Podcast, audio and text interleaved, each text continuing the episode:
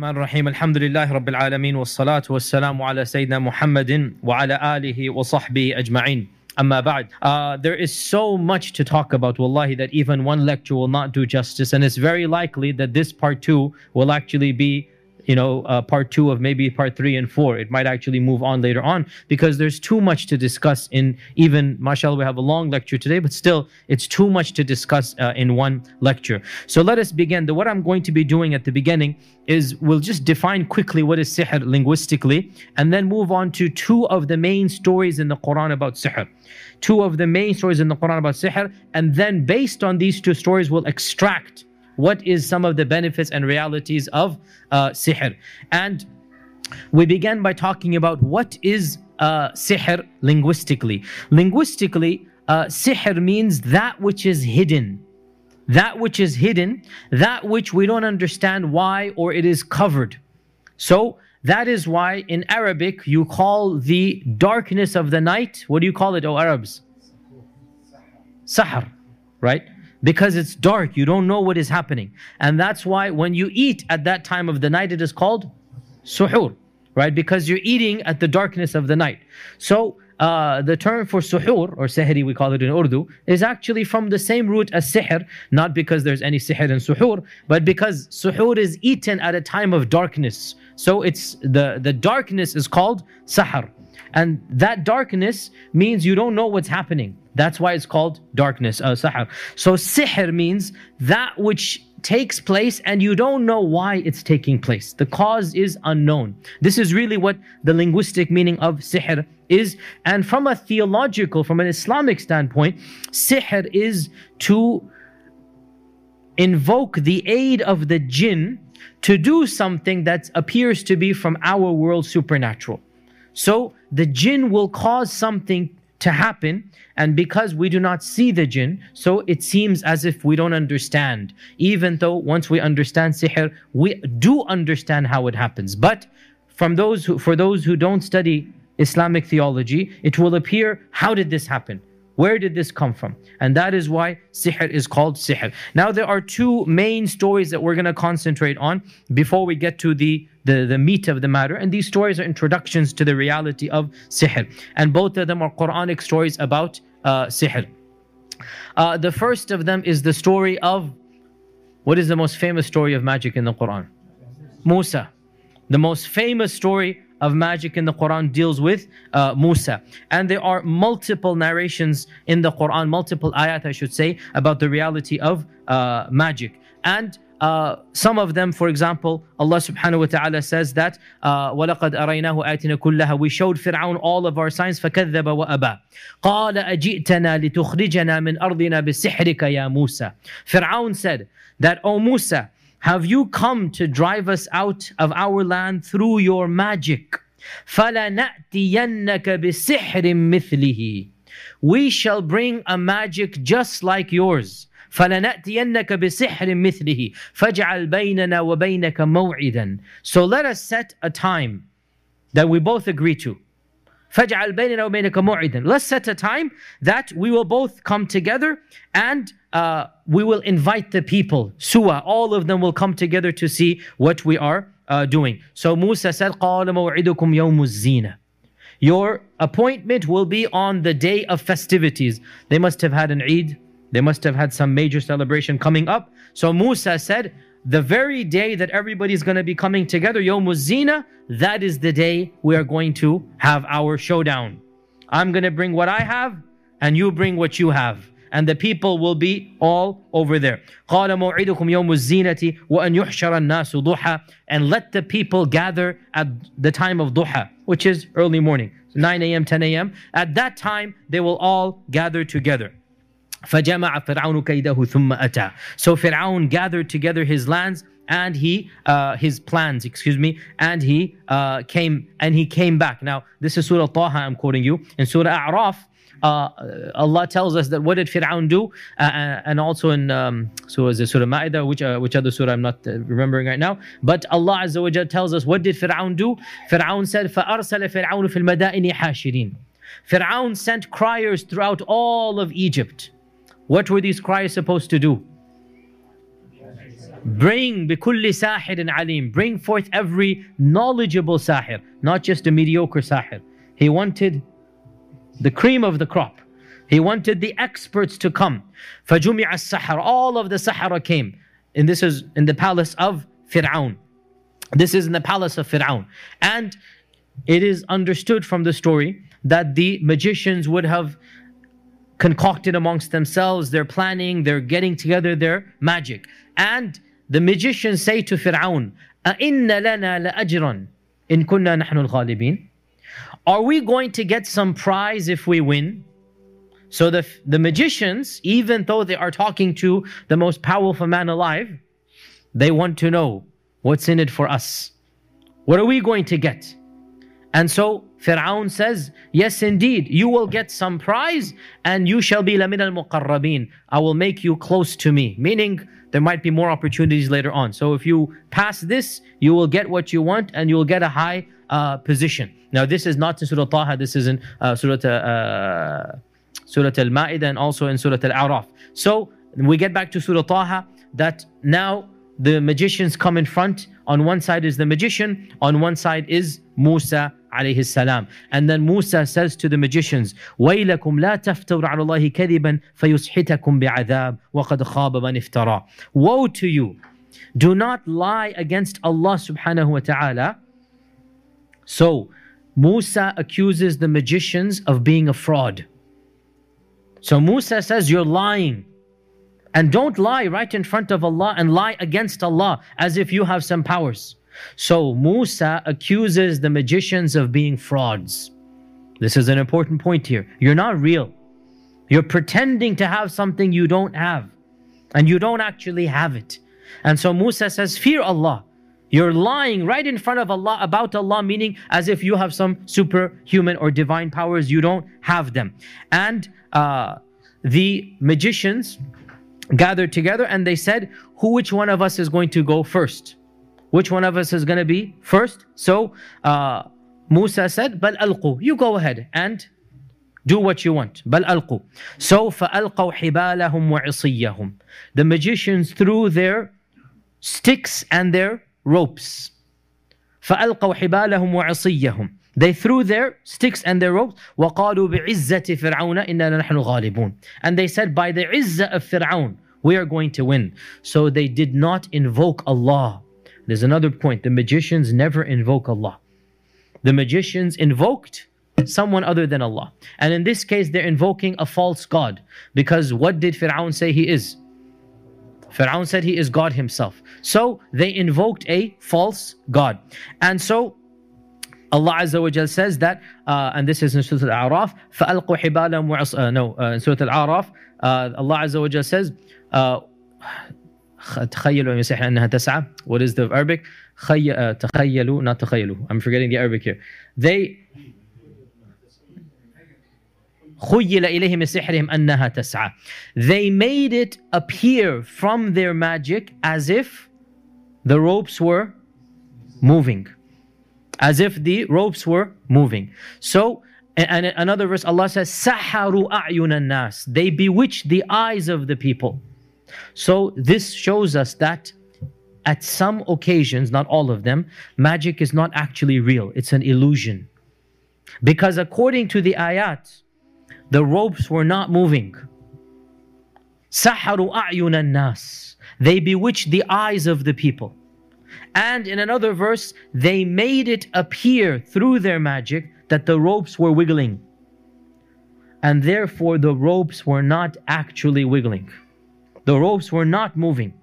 The magic was in to make it appear as if they were moving. And by the way, this is street magic. It's very basic magic. Because remember, what did Musa do? The Musa converted his staff to an actual snake, right? This is what he did, a real live snake. And Fir'aun saw this and the minister saw this, but these weren't the magicians. The magicians didn't see the initial miracle. So the magicians are told he can make his staff appear like a snake. So the magician said, no worry, we can do the same as well, don't worry. So the magicians plotted and planned, and the magician said, we can also do this. So they threw their ropes and they didn't actually, forget converting them to snakes. The ropes didn't even move. But the sihr made it appear to the eyes of the people that they had moved. So when Musa saw all of these ropes moving around, he himself became worried. Can I match this or not? فَأَوْجَسَ فِي نَفْسِهِ خِيفَةً Musa. So Musa himself became scared. فَأَوْجَسَ فِي نَفْسِهِ قُلْنَا لَا تَخَفْ إِنَّكَ أَنْتَ الْأَعْلَى. So this shows us that magic is so powerful that perhaps even believers in Allah and prophets can feel trepidation at it. Musa knows it's not true. He doesn't believe in the magic. But it is so powerful that he himself is wondering, can I match it or not? Right? So, فَأَوْجَسَ فِي نَفْسِهِ خِيفَةً مُوسَى قُلْنَا لَا تَخَفْ إِنَّكَ أَنْتَ الْأَعْلَى. Allah said, don't worry, you are going to win. وَأَلْقِ مَا فِي يَمِينِكَ تَلْقَفْ مَا صَنَعُوا. Go ahead and throw what is in your hands. It shall swallow up and destroy what they have done. And so when Musa threw his staff, it didn't just pretend to wiggle. It became a massive live python or whatever, a massive snake. It became a living, breathing snake. Now, the most amazing thing happens, we all know, that when the Sahara saw this live snake, instantaneously, فَأُلْقِيَ السَّحَرَةُ سُجَّدًا قَالُوا آمَنَّا بِرَبِّ هَارُونَ وَمُوسَى.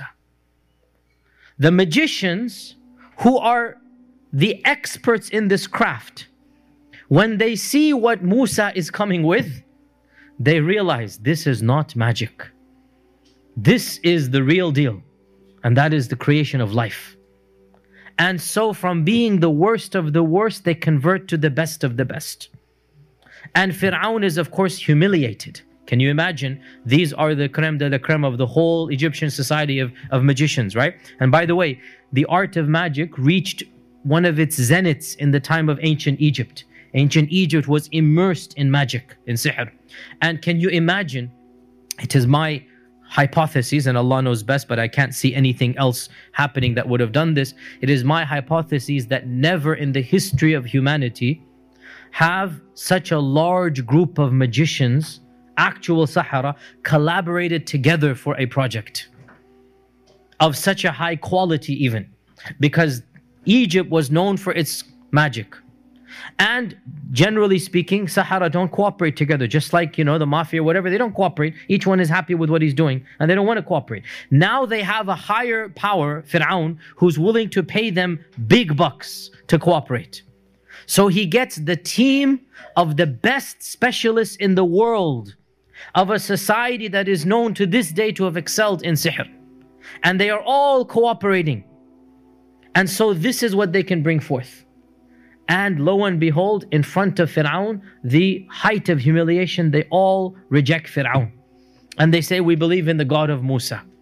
And so Firaun does only what he can do, which is a tyrant. He says, I'll kill you all. And look at the iman of these people, literally in 1 second, how it has gone from where to where. In 1 second, they said, La dayr, go ahead, do what you want.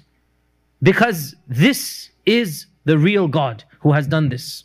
And we're going to go back to Him. And we have to believe in the Rabb of Musa. Firaun says, لَأُصَلِّبَنَّكُمْ فِي جُذُوعِ النَّخْلِ. I'm going to crucify you on date palms. وَلَتَعْلَمُنَّ. And you're going to see who amongst us is the more powerful. And so they said, لَا ضَيْرْ إِنَّا إِلَى رَبِّنَا مُنْقَلِبُونَ. Go ahead. In the end of the day, we're going to go back to Him and not you.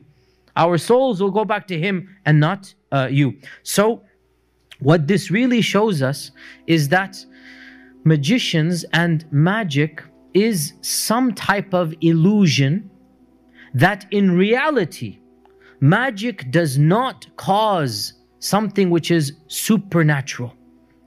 Now I'll explain this. Don't misunderstand me. What the jinns do, what the magicians do, is something that might appear supernatural to us. But in reality, it is not competing with Allah's power. Anything that the jinn and the magicians do is something that is utterly trivial compared to the actual power of Allah subhanahu wa ta'ala. And once we understand what sihr and jinn is, then wallahi, we're not going to be scared of it at all. And one of the goals of this class, and every time I teach this, I say this, one of the goals of teaching you what is the reality of sihr is, when you study it, you will no longer be that terrified of it. You will be as terrified of it as you are of some type of, you know, maybe a snake or a predator, something like this. It's going to be a natural fear. And it's not going to be something that is, oh, I don't understand it, it's supernatural. And that fear, inshallah, cannot come from the heart of an actual believer. So we learn from the story of Musa that there is something called sihr. And one type of sihr is to bewilder the eyes of the people. Now, this doesn't mean that sihr is never something that can happen that's actual. Maybe another type of sihr can cause it to move. Now, one can say, what's the big deal of causing a rope to move? That seems to be very trivial. The big deal was not in the rope moving. The big deal was in bewildering and bewitching the eyes of millions of people. That's the quantity of sihr that was done. That indeed, some type of sihr is more powerful than causing a rope to move. In reality, some types of sihr is more powerful than causing a rope to move. But what was powerful about this group was they did a mass illusion over hundreds and thousands, maybe millions of people. And that was the power that they had. But they couldn't actually create real life. So when they saw real life, instantaneously they accepted Islam. The second story is actually more relevant to us, and that is the story of Sulaiman. That is the story of Sulaiman. And this is Surah Al-Baqarah, verse 102. And this is the most explicit reference to sihr in the whole Quran. And that's why we need to discuss it in detail. This is the most explicit reference to sihr in the Quran.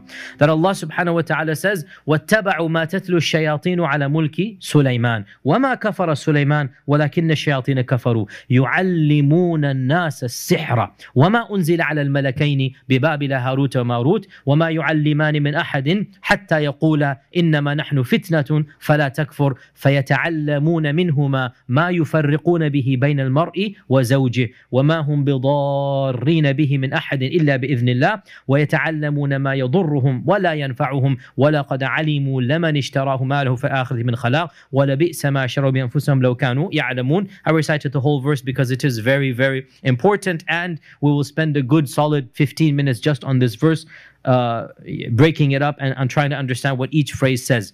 وَاتَّبَعُوا مَا تَتْلُوا الشَّيَاطِينُ عَلَى مُلْكِ سُلَيْمَانَ. So it is Surah Al-Baqarah, verse 102, and make sure you write this down and go back and read it in context. Now, the verse before this ayah, Allah subhanahu wa ta'ala says that the Yahud threw away the book of Allah. They threw away the book of Allah subhanahu wa ta'ala, and they, instead of following the book of Allah, what did they follow? So Allah says, وَلَمَّا جَاءَهُمْ رَسُولٌ مِنْ عِنْدِ اللَّهِ مُصَدِّقٌ لِمَا مَعَهُمْ نَبَذَ فَرِيقٌ مِنَ الَّذِينَ أُوتُوا كِتَابَ اللَّهِ وَرَاءَ ظُهُورِهِمْ. When the book came with the Prophet they knew, they threw away this book behind their backs.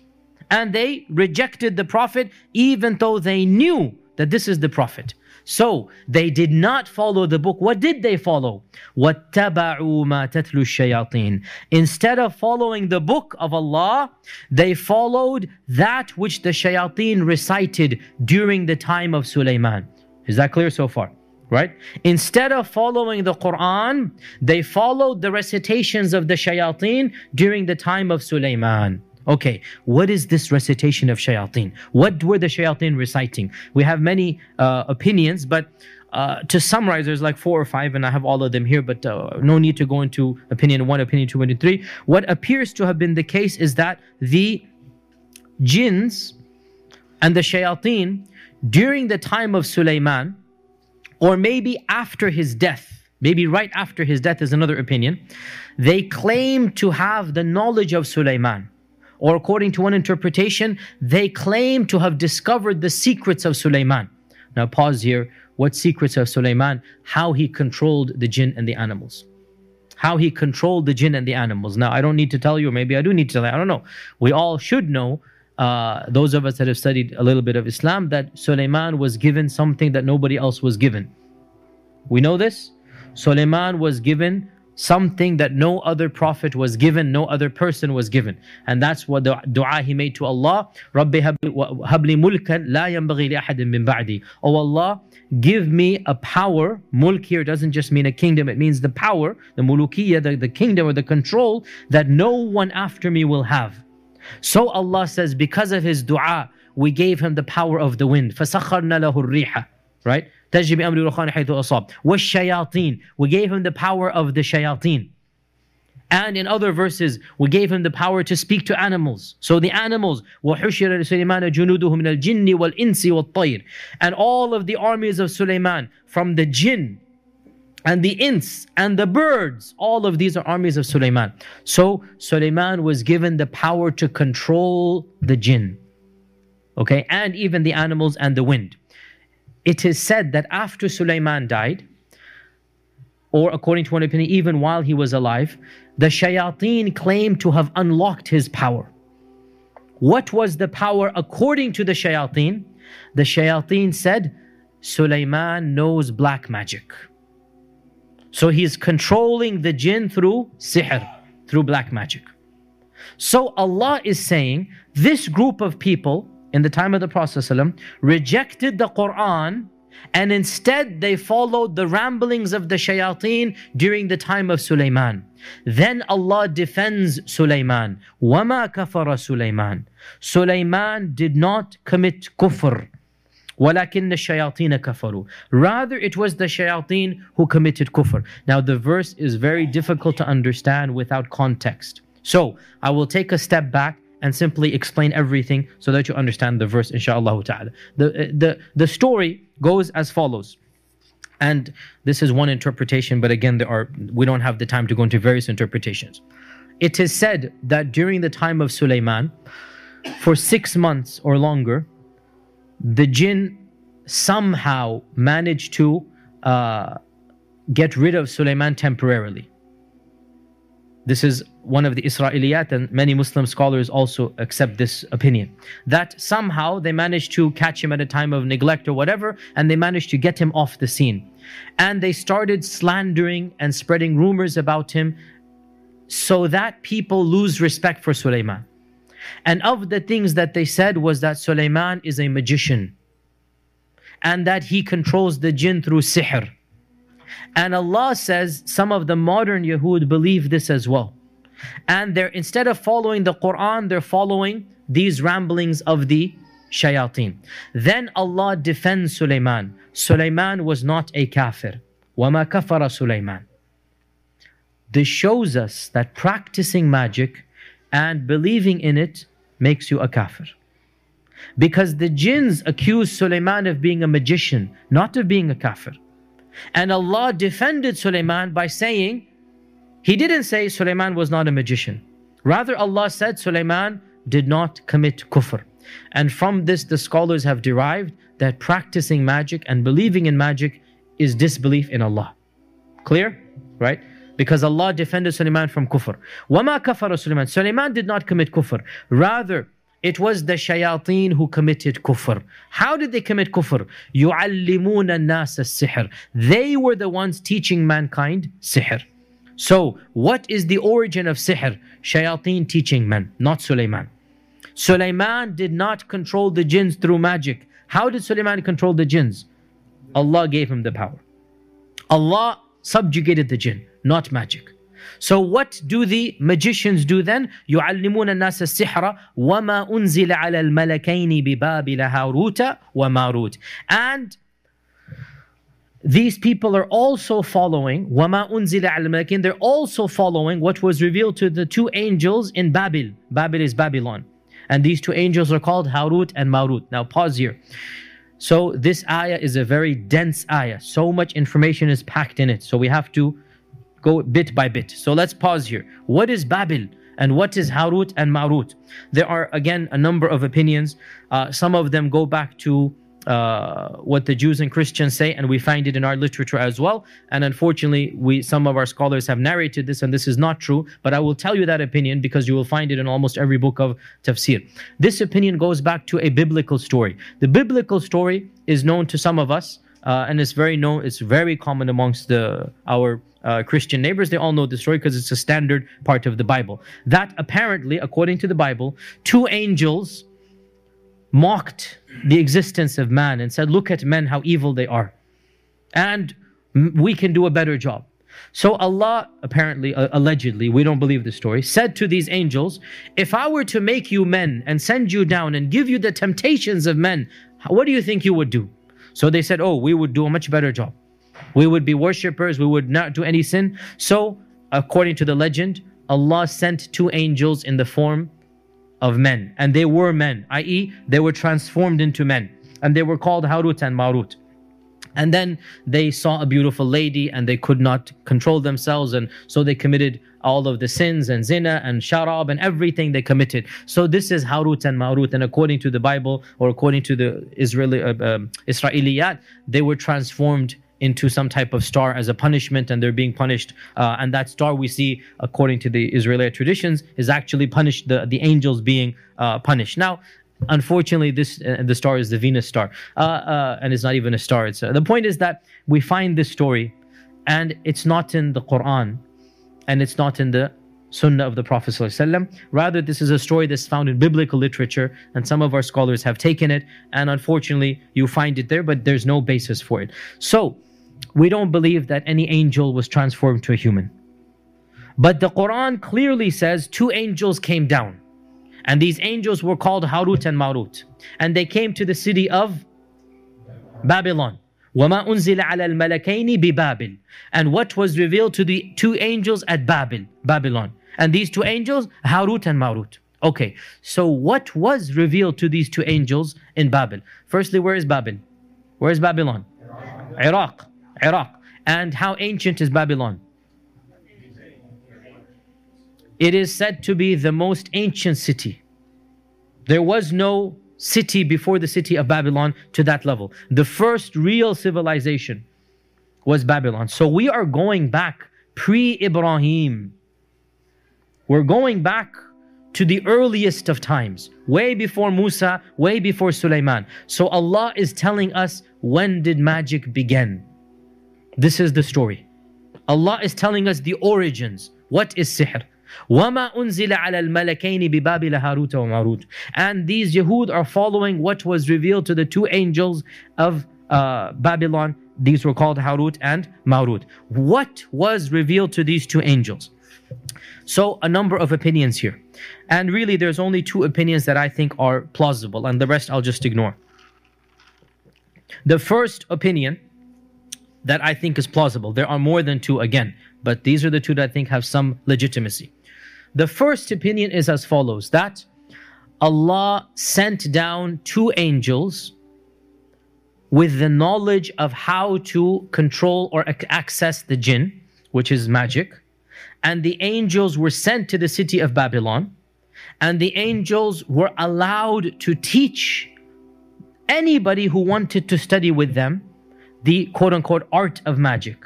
But the angels also claim with a big disclaimer. And that disclaimer was, إِنَّمَا نَحْنُ فِتْنَةٌ فَلَا تَكْفُرْ. The angels said to anybody who came to them, we are a test from Allah, so do not commit kufr by studying with us. Yet, if somebody insisted, they taught him. Is that clear? So the angels are a test. And they say they're a test. And they only teach somebody after they tell them, if you study this, you will become a kafir. But they were still there. So Allah says, فَيَتَعَلَّمُونَ مِنْهُمَا. The people studied from the two of them. مَا يُفَرِّقُونَ بِهِ بَيْنَ الْمَرْءِ وَزَوْجِهِ. That which would cause a husband and wife to fall apart, to have problems and whatnot.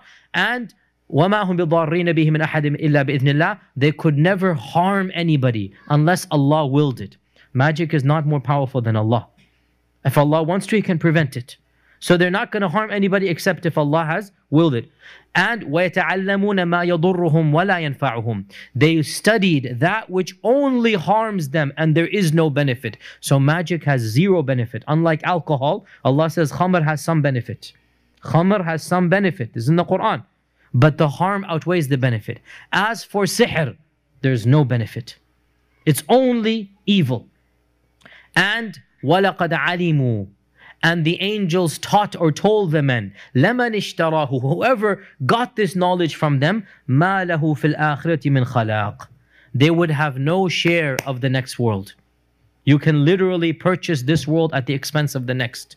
وَلَبِئْسَ مَا شَرَوْا بِهِ أَنفُسَهُمْ, and what an evil price they sold themselves for, لَوْ كَانُوا يَعْلَمُونَ, if they only understood. So this is the first opinion, that the angels taught the reality of sihr. Now what is the reality of sihr? We'll come to in around 15 minutes inshallah. What is the reality of sihr? Be patient upon me. We'll get there. But the angels taught them how to commit sihr. And the angels claim with a disclaimer, if you study this, you're not a Muslim. And Allah has sent us to test you. But obviously the people of Babylon insisted and they studied it. So those who studied it became the first magicians of this humanity. And all magic that is existent today somehow goes back to Babylon through their own isnads. And there are different madhahib of magic as well, by the way. It's not just one madhab. There are different madhahib and different arts and different ways within magic. They all originate at Babylon. And the knowledge that was taught, according to the first opinion, directly from the angels to mankind. Okay, this is the first opinion. The second opinion is a slightly modified version. It's really in essence the same, but slightly modified. And this opinion has also been narrated from Ibn Abbas, and it's narrated in Tabari's Tafsir. And this is perhaps the easier one for us to understand. And Allah knows which of the two is valid, because honestly, both of them have their weight. The second opinion, Ibn Abbas said that the angels themselves did not teach magic, but rather the angels taught mankind of a group of jinn outside of the city of Babylon who would teach them magic if they went there. So the angels taught them the location of the tribe of jinn. And therefore, the angels did not sit down and teach them the minutiae of magic. Rather, the angels said, look, we are a test from Allah to tell you that there is a place you can learn magic from. And that place is where the jinn reside. And if you go there, you're a kafir. So we are warning you, don't go there. But if you insist, you can go over there, and you will become a kafir, and you will learn that which will be harmful to you, and you will sell yourself to the devil quite literally, and you have no share of the hereafter. So the only difference in opinion A and opinion B is what? Did the angels directly teach magic, or did they indirectly teach magic? Okay, this is the only difference. In essence though, the angels came down as a test. Whether they directly taught or they indirectly taught. This is very explicit in the Quran, that the angels came down as a test. Harut and Marut were sent down to the city of Babylon. And they were a test to the people of Babylon. And they said to the people of Babylon, we are a fitna, so do not commit kufr. So, by the way, this also shows us that, yes, Allah will test us. Just like He told the Bani Israel, do not work on Saturday. And then what does the Quran tell us? Allah tested a group of the Bani Israel by what? By the fish, the fishermen. Allah tested them to see how sincere they were. That after telling them they're not supposed to work on Saturday, so for a number of weeks, the fish would only come on Saturday. This is in the Quran, right? And therefore, the fact that the angels of Harut and Marut are testing mankind, somebody will say, why is this happening? We say, well, because this life is a test. This life is a test. And all of us have easy access to sin living here, all of us. So the fact that sin is accessible is not an excuse. Allah is testing me and you right now by being surrounded by temptations.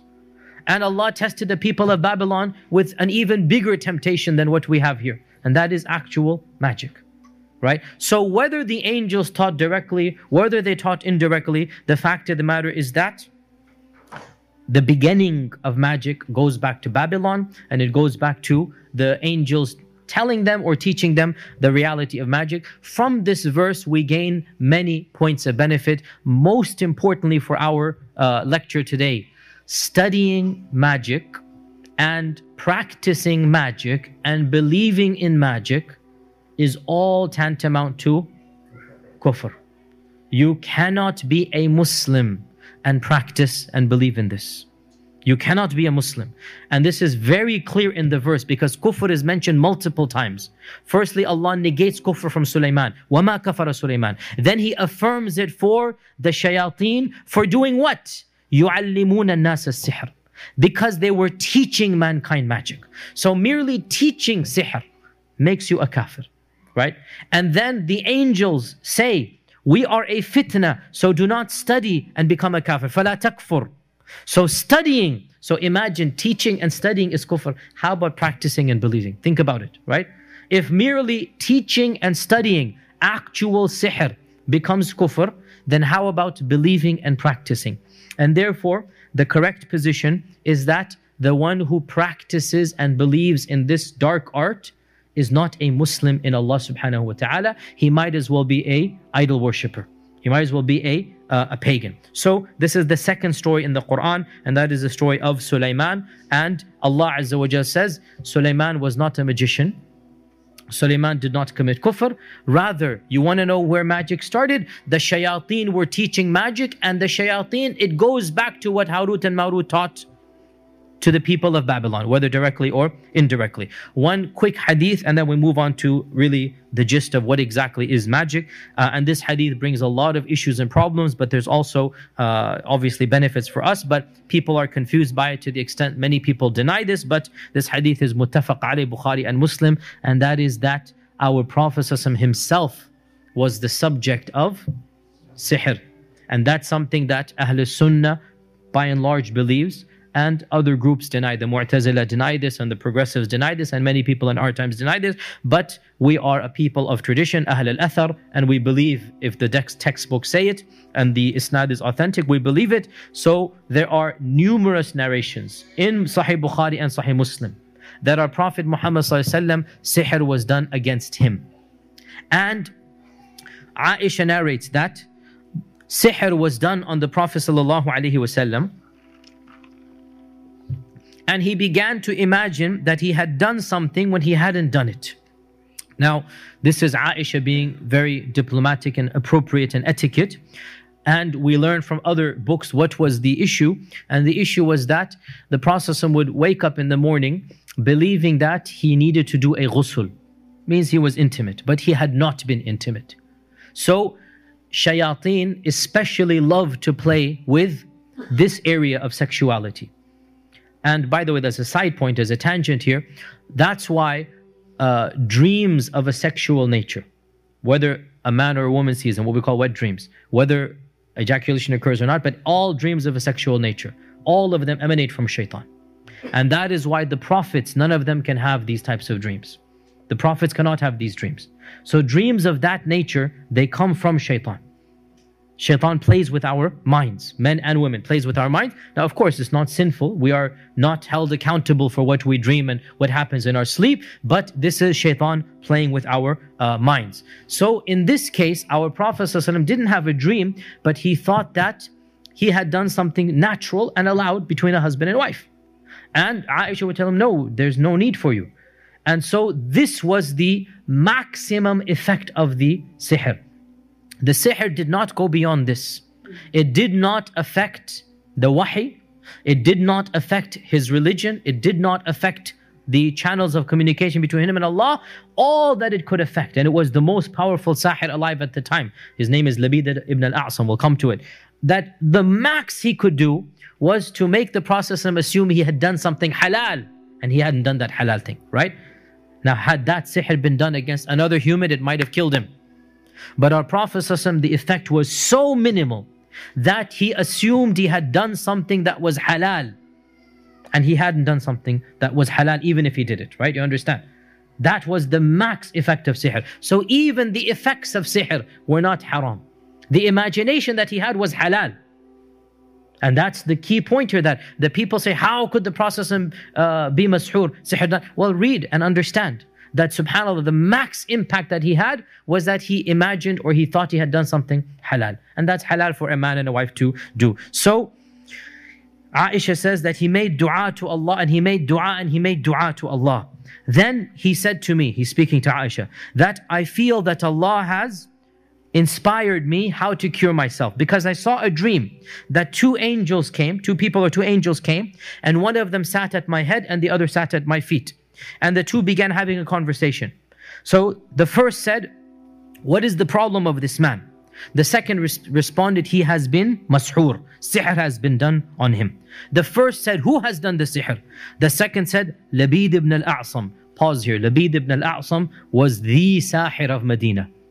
He was the most powerful sahir that everybody would come to, and he was one of the Yahudi tribes of Medina, and he was well known for his sihr. So the first one said, "How did he do it? What material did he use?" The other one replied, "He used a comb and the hair that had been gathered on the comb and the outer skin of the pollen of the male date palm." This is one word in Arabic, but we don't have an English equivalent. So there's a male organ of the date palm, there's a shell, and so he put some type of sihr inside this shell. The first one said, "Where is the sihr?" And the second one said, "It is in the well of Darwan. It is in the well of Darwan." So the Prophet ﷺ went to the place of Darwan, and he returned and he said to Aisha, "The date palms of this well, كَأَنَّهُ رُؤُوسُ الشَّيَاطِينِ, they look like the heads of devils. And the water of the well is dark bloody. It's not a water, if you look at it, you'll be disgusted, reddish and dark water." And Aisha said that, "Did you take out that magic with which the sihr was done?" And the Prophet ﷺ responded in one narration, "No, for Allah has cured me of that, and I'm afraid that if I take it out, it might cause more harm if the people see it and whatnot." And so the well was ordered to be destroyed and covered up. So we learn many things from this narration. First and foremost, that Iman and taqwa in and of itself does not necessarily 100% protect you from sihr. Rather, it can minimize the effects of sihr. So, someone like the Prophet ﷺ, how can we possibly, and he is the symbol of Iman. Nobody can even come close to him. And yet, for a wisdom that Allah knows, he allowed our Prophet ﷺ to feel the effects of sihr. So this shows us that Iman and taqwa, in and of themselves, might not be a 100% effective mechanism to protect you from sihr. However, they definitely minimize the impact of the sihr. So the general rule, the more Iman you have, the less the impact of the sihr on you. Your Iman acts like a barrier between you and the sihr. And the stronger your Iman, the less the impact of the sihr. And in the case of our Prophet ﷺ, we clearly see this. What was the impact of sihr? The max was that he woke up thinking something halal had happened, right? How is that in and of itself problem? It's just bothersome at the most trivial level, isn't it? Right? There's no physical pain, there's no ailment, there's no haram imagination. For our Prophet, it's literally just like the most trivial irritation. That I have to take a ghusl. Aisha says, "No, we don't have to take ghusl. Why are you thinking this?" And that was because of the sihr. We also learn from this narration that most magic occurs by using some type of body parts of the one upon whom the magic is done. And of course, to use a body part, you're not going to cut something off. So the most common things used are hair and nails. This is the most common thing used. Hair and nails, and also clothing items. These are typically used, but not necessarily. You can do sihr without them, but typically these things are used. We also learn that one of the main ways to combat sihr is through dua to Allah, because Aisha says he kept on making dua, he kept on making dua. فَدَعَى ثُمَّ دَعَى ثُمَّ دَعَى. So one of the main ways to combat sihr is through dua. We also learn from this that it is very helpful to know where the item is, because the angel told him the item is in the well. And Aisha said, "Why didn't you get the well out and destroy it?" Which means for most of us, it would be very beneficial to get to the item and destroy it. And we also learn it's not necessary to destroy, to eliminate the sihr. because the Prophet did not, according to one narration, eliminate it. Rather, he said, Allah has cured me from it, and he covered up the well and basically made it to be, the whole area was demolished. According to another hadith, the angels recited Surah Falaq and Surah An-Nas. And according to another narration, Surah Falaq and Surah An-Nas were revealed because of this occasion. So, we learn therefore that Surah Al-Falaq and Surah An-Nas are of the most powerful cures for sihr. And both Falaq and Nas basically directly or indirectly talk about sihr. قُلْ أَعُوذُ بِرَبِّ الْفَلَقِ مِنْ شَرِّ مَا خَلَقَ وَمِنْ شَرِّ غَاسِقٍ إِذَا وَقَبَ وَمِنْ شَرِّ النَّفَّاثَاتِ فِي الْعُقَدِ. I seek refuge in Allah from the evil of those women who are blowing on knots. شَرِّ النَّفَّاثَاتِ فِي الْعُقَدِ. Naffathat is the females that are blowing. And uqad is knots. And this is what they would do. One of the types of sihr is to take some hair, to take some item and tie some knots, and then do your incantations, do your, similar to voodoo dolls in our times, right? You throw a pin in and you do this. So all of this is types of sihr. And Allah says, I seek refuge in you from the evil of those that are doing sihr. And قُلْ أَعُوذُ بِرَبِّ النَّاسِ مَلِكِ النَّاسِ إِلَهِ النَّاسِ مِنْ شَرِّ الْوَسْوَاسِ الْخَنَّاسِ الَّذِي يُوَسْوِسُ فِي صُدُورِ مِنَ الْجِنَّةِ وَالنَّاسِ. General seeking refuge in Allah from the jinn. And the jinn are the cause of sihr. So, we talked about three stories. Musa, Sulaiman, and the Prophet ﷺ. From this, we learn that sihr is a reality. You cannot deny it. It's very clear in the Quran and Sunnah. Explicit. And therefore, the question arises, what exactly is sihr? All of this was somewhat of an introduction because I wanted to prove to you that nobody can deny sihr if you believe in the Quran and Sunnah. What exactly is sihr? Well, before we get to what is sihr, let us say what it is not. When I say magic, when I say sihr, we are not talking about the tricks that entertainers do of our times. The types of trickery that entertainers do on the street or on television, and they call themselves magicians, this is not the sihr that we are talking about. That entertainment deals with illusions, optical illusions, sleight of hand that he'll convince you that a ball is in his hand, in reality he's already put it in the other hand. And he does this and that, and you think it's in this hand, lo and behold, he pulls it out of the other one, right? Basically, the type of magic that we see on television, which is entertainment, pulling rabbits out of hats and sawing people in half and whatnot, this has nothing to do with actual sihr. A real sahir is not an entertainer on television, even if he wants to appear like this. A real sahir is not somebody that's going to be doing these tricks of trades and magic cards and whatnot. This is not sihr. By and large, this is nothing to do. This is illusion, sleight of hand, misdirection, modern technology. A lot of these magicians are using state-of-the-art technology even nowadays. And even, for example, Harry Houdini of the 100 years ago was using technology of his era that we now think is pretty backward. But for his era, he's using state-of-the-art stuff, right? Similarly, magicians of our times are using state-of-the-art technology to make it appear something that you do not understand. And also, a lot of them are mass deception, i.e., you see things on television and the reality is, it is well known, the audience is staged. They're paid or they're volunteers or whatever, and the plane disappears and the audience is gasping, oh wow. Well, the audience is in on the act basically, and it's entertainment for us watching on ABC, NBC. This is not real sihr. Real sihr does not occur as entertainment.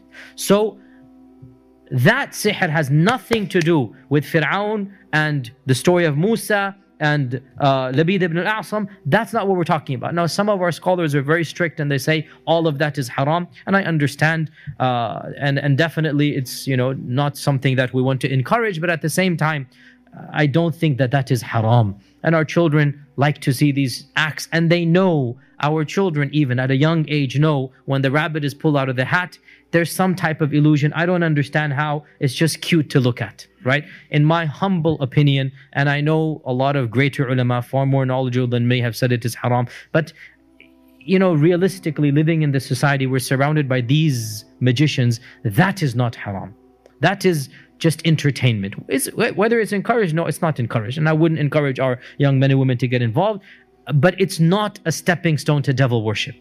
Let's be real here, right? If you get a magic set on Amazon.com and you know, it gives you these tricks and whatnot, it doesn't tell you how to worship the devil. You have trick cubes and trick boxes, and you know what I'm talking about here, right? That is simple child's play.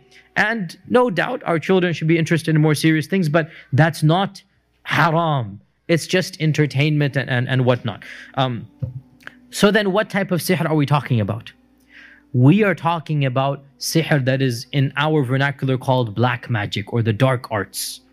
That in our vernacular is called, this is the dark arts. And the type of sihr that the Quran talks about is the sihr that deals with the jinn. That is the type of sihr that, of course, has been prohibited. So, for those who came late, I said that we had already talked about the reality of the jinn. I'm not going to go over all of the details of that, but just a quick refresher. If we understand the reality of the jinn, we will understand the reality of magic. So when I say magic from now on, we're not talking about the fake magic. I call that, you know, entertainment magic. That's not what we're talking about. We're talking about actual sihr. So if we understand the reality of the jinn, we will understand the reality of sihr, because you cannot have sihr without the jinn. The jinn intrinsically go with sihr. There's no such thing as sihr without jinn. Clear? Every sihr has to have jinn involved, because in the end of the day, how does something happen? The magician has no power. That's why Musa accused them, you're frauds. You don't have any power, and you know that. You're lying. The magician pretends that he has power. In reality, the power of the magician is nothing other than the physical, natural services of the jinn. So if we understand what the jinn are naturally capable of, and we understand that the jinn have, for some reason, what that reason is we'll talk about now, agreed to help the magician, we will understand that magic is nothing other than what the jinns are naturally capable of doing. There's no supernatural, there's no mystical, there's no semi-divine. The jinns are not all-powerful. Rather, Allah has given them strengths that He has not given us. And He has given us strengths that He has not given them. So when the magician utilizes the strengths of the jinn, we don't have to be astonished and amazed and say, oh my God, how did he do that? Rather, just like we can see a man galloping on a horse at, mashallah, tabarakallah. How fast does a horse gallop? I have no idea. 40 miles an hour? I don't know. 40, 50 miles an hour, right? Now, imagine if we saw the man galloping on a horse, right? Would we say, mashallah, how did he do? We know a horse goes 50 miles an hour. What's so big deal? Correct? Now, imagine if we couldn't see the horse and we saw the man going that fast. We would be pretty freaked out, right? But once we understand that it's just the jinn doing it, nothing supernatural. Now, when I say nothing supernatural, for the jinn, it's not supernatural. For us, from our world, it's supernatural. For our world, but not for the jinn. For the jinn, it's totally natural. And so if we understand the physical and psychological nature of the jinn, we will understand magic completely. And wallahi, we will not fear it anymore, because it is ignorance that causes us to fear this. We will not fear it at all, any more than we fear a predator. Yes, if we see a snake, I will be scared, but that's a natural fear, okay? So if we discover magic, we should also, some of us might feel a natural fear, but there should not be a fear of the unknown or unknown. It's just that it's bewildering for us because we cannot see the jinn. We cannot see it. That's why it throws everything into confusion. If we could see the jinn, we would fear it like we fear a beast, like we fear a predator, like we fear. But because we cannot, our fear becomes mystical. And sometimes even borders on shirk or beyond what it should be, and that's a problem. So quickly again, we've done this in a lot of detail in the previous lecture, which is the reality of the jinn. What are some of the physical characteristics of the jinn? What are the jinn made of? What type of fire? Smokeless fire. Go back to my lecture. What did I theorize? What are the jinn made of? My humble hypothesis is energy.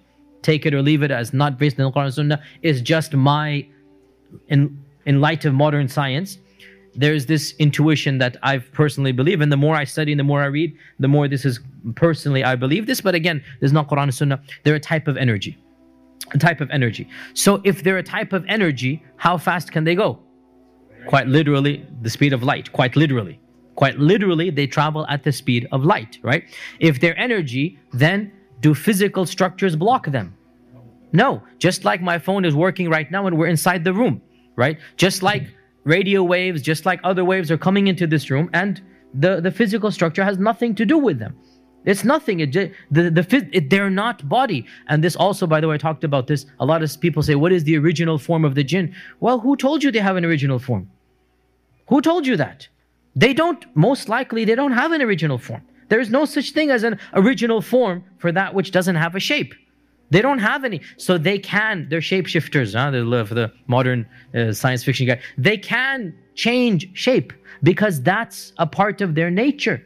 That Allah created them so that they can accommodate. They're not a particular body. So they have, they're made out of smokeless fire, so this makes them invisible to us, right? And this also, so they have the capacity to, and this is, we know this from the Quran and Sunnah, we also know this from our own experiences, they have the capacity to transfer from one energy to another. I'm using my vernacular. So they can become physical, and they can be seen to us when they want to.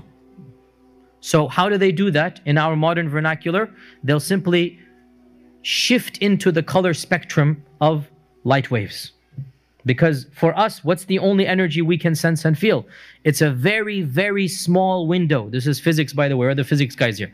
What is the only energy that we can see, I should say? It's a very small window, and that's red, orange, yellow, blue, indigo, violet, green, blue, indigo, violet, the colors of the spectrum, right?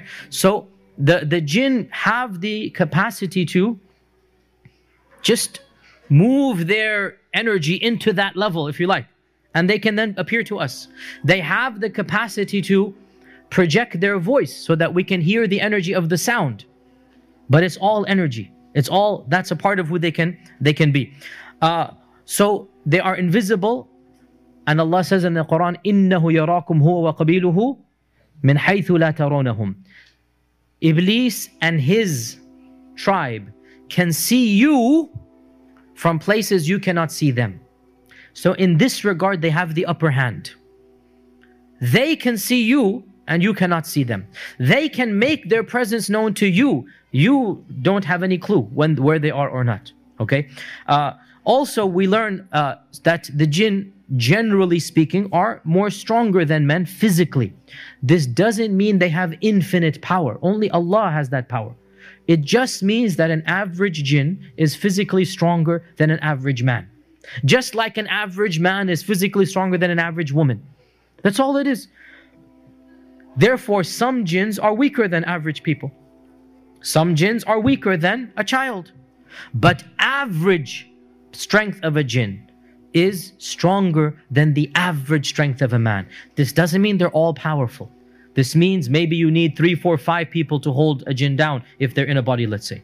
Doesn't mean that they're all powerful, right? Only Allah Azza wa Jal is. Also, once you understand, again, your fear becomes natural rather than supernatural. And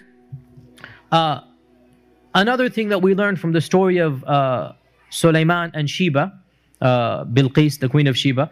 Another thing that we learn is that the jinn have a very unique power, which is truly bizarre, and physicists who are Muslims should really marvel at this, and that is the power to transform matter into energy and back into matter again. And that's something that we are trying to figure out how to do. E = mc squared. Energy and matter are related, we know this. And the jinn have the power to do this. How do we know this?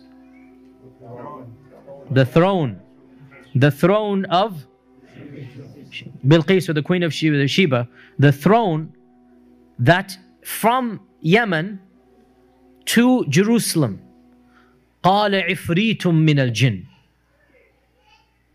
Now, jinns, we talked about this in the last class, there are many levels, and ifrit are the most evil and the most powerful. Ifrit are what Western literature calls demons of the jinn. These are the worst of the worst. So the Ifrit said, I can bring you the throne before you even stand up. Which makes total sense, physically speaking, from physics, I mean. If the jinn can go and come back at the speed of light, and this one jinn is so powerful. Now, again, this is my 2 cents, and I said this in the other class. It is as if Allah is saying this is the max that any jinn can possibly do. Because Sulaiman had control over all the jinns. And one of them said, just one, which means the rest, they don't have that power, right? So we need to put things into perspective, that the jinns are not all of them so powerful. We have some, there's a lot of noise in the back if we can. Huh? If we can just... It's like, those who want to, the children, they can go outside. But if you can have the children, maybe go to the other room. So the fact that one only said that he can do this clearly shows what? That the rest are not qualified to do it. And that was the strongest and the best. So therefore, we need to understand that what is the strength of the strongest jinn that maybe we have ever seen? He can pick up the throne of Sheba. Okay, in these days a crane can do that. I'm just saying, right? It's not as if the jinn can pick a star up or the moon. You see what I'm saying? It's a physical strength that we can understand. And what was miraculous, or not, I should say, what was supernatural for us was what? Is that to transport it. And it is well known that this throne is going to be inside the palace, that if he were to take the throne, it would not be flying in the air. People are not going to see it flying. Rather, it would disappear there and appear in front of Sulaiman, which means what? E = mc squared here, right? Einstein was probably right in this regard. So it's beam me up, Scotty, right? This is what, and this is what we believe if we believe in the story, that it is possible. Whether we will ever have that power, I would say never. I don't think so. But what do we learn from this? Somehow the jinn have that power. Somehow the jinn have the power to take matter, transform it to energy, take it all the way back and then reproduce it, right? And by the way, this is something that is well known, mutawatir, from the stories of what's happening and whatnot, that it is possible for a magician to just produce an item that was lost, literally, and he goes, here it is, right? Or looking into crystal balls and whatnot that we see, that you see things in there, and these are the jinns that you see playing around and whatnot, you know. So all of this, it is possible, and we know this from our own experiences in humanity. So therefore, what is magic? Magic is the magician getting the jinn to do his tricks. What are the tricks? What would the jinn have what would the magician have the jinn do? So whatever the magician is paid to do. Whatever the magician is paid. Somebody will come to the magician and say, I want this man's business to go bad. I want their marriage to fail. I want them to have no children. This is the common reasons, right? And so the magician will get the jinn, I'll get to how he'll get it, the magician will get the jinn to go and do things. What will the jinn do? Whatever the jinn does is something we now understand is physical and natural for the jinn. For the jinn, not for us, for the jinn. So what's going to happen? Well, the people are not going to come to his business. Why wouldn't people come to his business? If somebody walks by the business, they will hear some waswas or saying, don't go there, whatever. So these are waswas the jinn is putting in, right? Or some physical calamities can happen that are inexplicable. That a man is just walking and all of a sudden, you know, the owner of the business, the one that sihr was done, he just slips, a really bad slip. You ask him, how could you slip in the middle of the day? There was no, I don't know, I just put my foot. In other words, the jinn's physically pushing him. Right? And multiple slips. It's like, I don't know what's happening because he doesn't understand what's happening. Multiple times that... Now, we're not talking about... here's the point. I'm going to come to it. I'm jumping the gun. If you can understand why things are happening. Classical cartoon story. If there's a banana right there and you slip on the banana, there's no magician, there's no sihr. Okay? I'm being stereotypical here, but you get the point here. If you see a physical cause and you trip on a or something, then no. If you have a bad product and nobody's buying it, this is not sihr. Okay? This is not sihr. Okay? Rather, if it's inexplicable, and I'm going to come to how do we know if it's sihr or not, that multiple time things are happening. And again, the standard example is not having children, that miscarriages all the time. All the time miscarriages, one after the other. And the doctors are scratching their heads. I don't understand. You're normal, you're normal. The two of you are normal. We did the test. Everything is normal, one after the other. And of course, it could be physical because the jinn could quite literally, I mean, I don't know, you know, how, I'm not a biologist, but I'm sure doctors can say, if you can squeeze, I don't know, so the fetus or whatever, some type of physical thing the jinn can do, right? Now, if the doctors say, oh, we see the problem there. If the doctor can see it and analyze it, it cannot be sihr. If it's a problem in the genes, in the DNA, if it's a problem that of hormones, if it's a problem of the male or the female, and the doctor has a diagnosable problem, this is not sihr. Because by its nature and definition, sihr is, what does sihr mean? Hidden, you don't understand it, right? Anytime the cause is clear and physical, it's not sihr. So if the doctor says, you know, I'm sorry, but you have a hormonal issue, you have too much of this, too much of that, or too little of this, this is clearly not sihr. But if the doctors are scratching their head, or, you know, pains or bruises or whatnot, and the doctor's like, I don't know, we don't know what's going on. This is a disease that is beyond anything. And every doctor specialist you go to, they just don't understand what is happening here. So this is what we would call a type of sihr. But from the jinn's perspective, the jinn is not doing anything. The jinn is basically not saying kun fayakun. Only Allah has that power.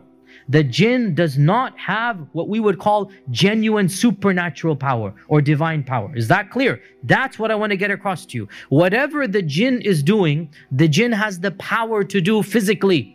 Because the jinn can enter the body and the jinn has access to the blood. As we know, the Prophet said the jinn runs in the blood, right? And the jinn has other powers we might not know about. But it's physical for the jinn and not supernatural. So, all sihr is basically jinns doing their tricks. Clear? Now, the next question. We understand then what sihr is, and that's the jinn doing its tricks.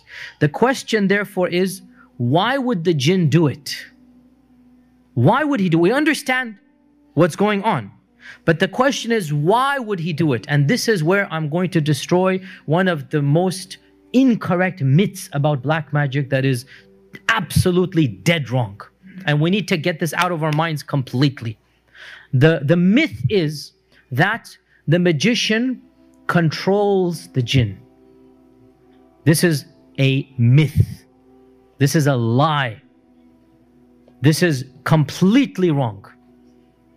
The myth is that the magician is powerful and the magician has somehow trapped the jinn, has somehow made the jinn his servant. And so the magician portrays himself. And of course, why is this myth popular? Because that's what the magicians say. That's what the magicians want to point out, that we are the ones in control. In reality, nothing could be further from the truth. Rather, listen to this, the magician is a servant of the jinn. And the magician is a worshipper and humbling himself in front of the jinn. The jinn is Lord and Master of the magician. The other way around. Now, of course, the magician doesn't want to tell you that. And that's why he portrays himself as the master. But the fact of the matter is the opposite is true. And therefore, whatever the jinn does, it does because it wants to do it. Not because the master has, or sorry, the magician has forced him. Here's a key point we believe. No one could control the jinn other than Sulaiman. To claim that a sahir controls the jinn, you are saying the sahir has the same power that Sulaiman did. And that's what Allah is saying. وَمَا كَفَرَ سُلَيْمَانَ. Sulaiman's control of the jinn was not through magic. Allah gave him that power. And the shayateen said, Sulaiman controls us through magic as well, to smear him. And Allah says, وَمَا كَفَرَ سُلَيْمَانَ. Sulaiman did not control the jinn through magic. So anybody who says that the magician controls the jinn is accusing or saying that the magician has the same power as Sulaiman, and that's dead wrong. So why then would the jinn do something for the magician? Here is where we get to the key point of magic, that sihr is a bartering, a transaction between the magician and the jinn. Sihr is a business transaction, literally. It's like you go to a shop, you give money and you purchase something, right? It's a business deal. And the magician gives something to the jinn and the jinn gives something back to the magician. And the both of them need each other, but the more powerful of the two is the jinn and not the magician. Just like we need each other in business transactions, right?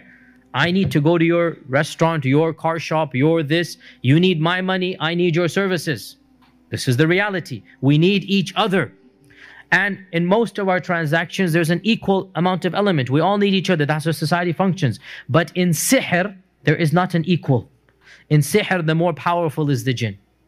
And the less powerful by far is the magician. So the magician gives something to the jinn. Now, obviously, what does the jinn want? The jinn does not want your American Express number. I'll take it, but not the magician. You can give it to me, no problem. As long as his expiration date is there too, no problem, I'll take it, right? But the jinn doesn't need your American Express, doesn't need your cash, doesn't need your credit. What does the jinn need? Doesn't even need your food. What does it need? The jinn, what was the fundamental problem of Iblis when Adam was created? He felt he was overlooked. I am better than you. Ana khayrun minhu. So the jinn feel inferior. We can quite literally say sihr comes from an inferiority complex of the jinn. Quite literally we can say this. The jinn feel inferior because they know we are better. Now hold on a sec. How could we be better when all of these things have been given to the jinn and not to us? Because Allah gave us the most powerful thing He didn't give to the jinn, and that is aql, knowledge and intelligence. We are more knowledgeable and more intelligent than the jinn. And knowledge is power. And that's why, even in our society, what do we value more? The intellect or the strong man? Who gets paid the most? The CEO or the wrestler? Well, these days, okay. Even if you want to say the wrestler for a while, how long is he going to get paid? For what? The boxer, how long is he going to get paid, right? In reality, okay, let me put it this way. Who gets paid more? The office worker or the manual labor? Let me put it that way, right? Even though who does more physical work? Obviously. I mean, you can hire somebody at minimum wage to do the most grueling labor in the sun, to build and to carry and to whatnot, and you pay him what? What is minimum wage these days? $8 an hour, $7 an hour, right? $7.25 is it in Tennessee? Huh? $7.85, right? When I started, it was $4.10 or something. Subhanallah. You guys are lucky, man. Alhamdulillah. When he started, it's $1.60. So that's true, actually. Alhamdulillah. I was lucky when I started. So the point being that you will find somebody to do that manual labor. And what do you pay a lawyer? $350? What do you pay the doctors? I don't want to insult you guys. What do you pay with doctors, man? You know what I'm saying? Like, subhanallah, right? So, and you guys are sitting in your office looking at... Anyway, let me not go too far. The point being that... who gets paid more? It's the intellect. It's the people of intellect, not power, right? So in the end of the day, Allah gave us what He didn't give the jinn. We are smarter than the jinn. And we have knowledge, and the jinn don't have that knowledge. And we have prophets amongst us, and the books are revealed to us, and so on and so forth. So the jinn always feel inferior. So what do they want from man? They want to feel superior. They want to feel we're the boss. So what do? They trade. Just like the manual labor will give you his sweat because, hey, I don't have the power he has. I don't have the power. I'm not going to build bricks and whatnot. You have that power. You have the time. I'll pay you. I have money. So what does the jinn have? The physical power. He has the speed. He has the hiddenness. He can transfer knowledge. He can do this and that. He's giving you his manual labor. What are you going to pay him back? Your devotion, your dedication, your worship, your subservience. You will literally prostrate yourself and bend over backwards and do whatever the jinn wants and humiliate yourself to please the jinn. And that's why, and of course, that's one reason the jinn do it. And of course, another reason is that, so number one, it makes them feel. And number two, misguidance. Because the jinns know when you're going to worship them other than Allah, well then, takes you out of Islam. Khalas, they won. Right? Because one of the goals of the jinn is what? Misguidance. They want to misguide you. So, the jinn tells the magician, you want my services? This is my price. And what does he ask him to do? I don't want to tell you too much detail, and alhamdulillah, I haven't studied it in too much now, nor should I, but you know the horror movies that all of us see and whatnot. The fact of the matter is there's elements of truth that humanity has learned and they put it into these horror movies. There's some things that they know, and we know this from our culture. So what does the magician do? Sacrilegious things, right? Things that are just disgusting, evil, blood sacrifice, right? Or, you know, even in children's books, so what is the magic recipe made of? What is something that you put in the magic potion, right? Toads, the guy says, toads, huh? Bones, okay? The eye of a what, gnat, and the leg of this and that. Now, and you know, we laugh at this, there's an element of truth here. Meaning what? Imagine if you have a list as ridiculous as this. Get the bone of a dog, get the eye of a this, get that. And you have to go around for days getting these things. How do you think the jinn's going to feel watching you in humiliation? This is giving the jinn what? A boost, a thrill, right? And then he will say, go to the graveyard in the middle of the night and do this and do that. So the magician will go along and do it all. So in reality, who's more in charge? The jinn is more in charge, not the magician. Because the magician, I mean, in reality, the magician needs the jinn more than the jinn needs the magician. So the magician will literally sell himself to the jinn. And when you sell yourself to the jinn, you cannot be a worshipper of Allah. You cannot be a worshipper of Allah. And that is why it is very common for the magician to actually do acts of blatant kufr. Things that are absolutely disgusting. Things that involve, and I don't want to even mention it inside the masjid, but it involves dishonoring some of the signs of Allah. It involves najas. It involves humiliating his own body. It involves sacrilegious, vulgar, profane. And I don't want to give examples, but wallahi, the worst of the worst things that even a person who's bad will not do what the magician does, right? You will have thieves, you will have murders, you will have, they have a limit of what they, how they maintain themselves.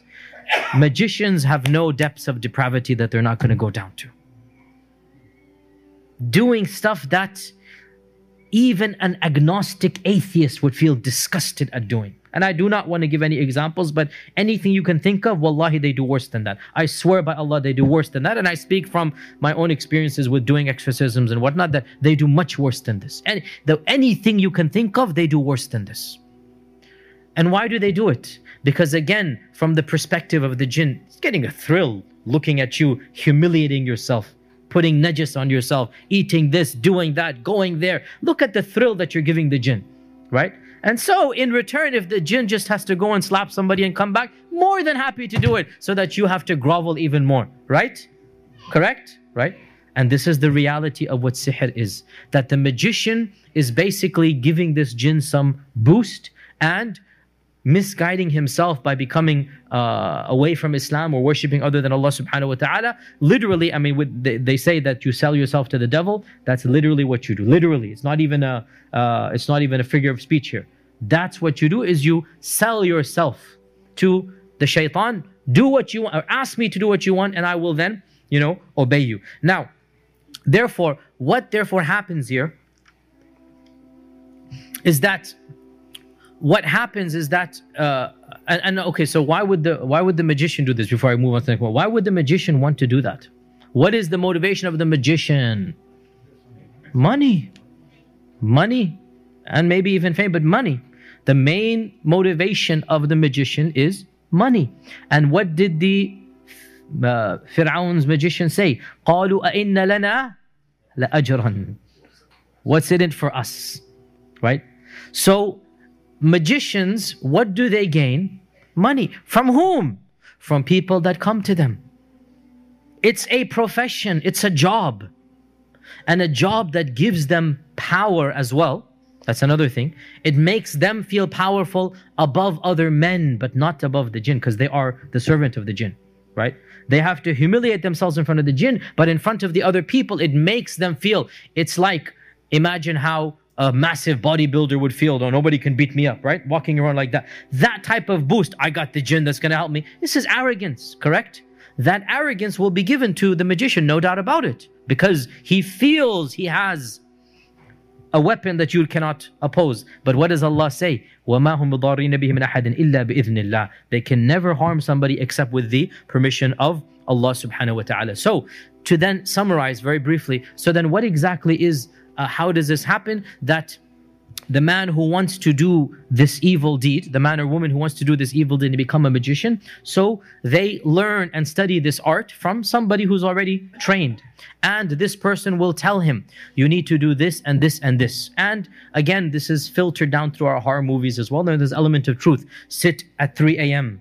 facing such a direction in the middle of a pentagon, and you draw it out, and you will have this color light, and you will have this and that. So these are signals being given to the jinn world that I'm willing to enter. So these are, in reality, this is exactly how it happens, right? That these are signals that are being given to the jinn world that this is what the Babylon jinns were taught. That how do you communicate with us? How do you get in touch with us? And from that it's been developed, as we said, into madahib. But the point is, so the magician does this. And he will sit there, and subhanAllah, I've interviewed a number of these people before and after their tawbah, sometimes before, sometimes after. And yes, this is exactly the reality, that they will say that we did this. And, you know, every day nothing happened. So the jinn is seeing if you're serious or not, until finally one day they see something, or a power, or a presence, or a voice, or whatever. And then they are told, do this. So raise it up a notch. Are you serious? Then do this. So then there's direct communication. They will go and do it. And then the relationship begins. And then this jinn that they contact, typically, and I say this from my own experience, I don't know of anything in the Quran and Sunnah that would support this, but nothing negates it as well. From my own experience is what I have found, that the jinn that communicates with the sahir is not typically the jinn that goes and irritates or does the harm. Rather, that jinn does indeed have minions, servants. Because here's the point, the myth is that the magician controls the jinn. I've asked people, with what? Chains? Whips? How? What are you going to use to control the jinn? How? You can't even see it. How can you control it? But cannot the stronger jinn control the weaker jinn? In their own world? Yes. Because that's their world. And quite literally, the jinns are like some type of mafia with the boss, with the godfather, at the figurehead, right? And the magician contacts one of the upper guys, one of the henchmen, one of the bigger, maybe even the boss himself. And then his work is subcontracted out. Literally. Tells one of the lower guys on the ladder, you have to go do that, right? Minimum wage, outsourcing it, right? Outsourcing it. But no, not to India. No, don't worry. No. Having said that, there's a lot of it in India and Pakistan. Yes, unfortunately. It's reality, isn't it? Huh? It's the point being that, and this is my own experience and Allah knows best, that I don't want to tell too many stories here, but let me just give one or two. So I've asked a number of jinns, why are you doing this? jinns. Yeah, when I'm doing the exorcism. So I've said, when I get to the jinn to talk a few times, let me just... So I said, what are you getting out of this? What is it in it for you? And I've got multiple responses. Now, we don't believe necessarily the jinn, but these responses to me seem legitimate at the time. Because of the circumstances, because of this and that, so I'm not going to go into detail. But I've asked, let me not say I've asked. It has been said that a number of them said, so one of them said that if I don't do this, I will be punished by, not, they didn't mention Iblis, by the bigger guys, right? I'll be punished by the, because look, the thing is, when you're performing an exorcism and you are reciting Quran, the jinn is being tortured. The jinn is being tortured, right? And subhanAllah, we're already getting to almost to the end that there's so much left to do. The jinn is being tortured. So in that stage, you know, you ask this jinn, wouldn't you rather just leave rather than be tortured here? I mean, why don't you leave? Because right now you're definitely not enjoying this. So just leave. And so the jinn says, if I leave, I will face that type of torture and I'll be shredded to bits and whatnot. And therefore, and one of them even said, I would rather die in this way than what they would do. So whatever it is, I don't know, right? Whatever it is, that's not... In another instance, it said that I do this because, and this was only one time I heard this, I do this because I am honored when I commit the deed. When I do this, they give me the big guys. They give me a lot of honor. Now, what is that honor? It's not money, but whatever it is. Just like we are motivated by money, for sure the jinn have their internal motivations, okay? So this is that subcontracting out, right? That something is given to this entity, something is given to this entity that makes it feel very, very big, very, like, I'm willing to do this in order to get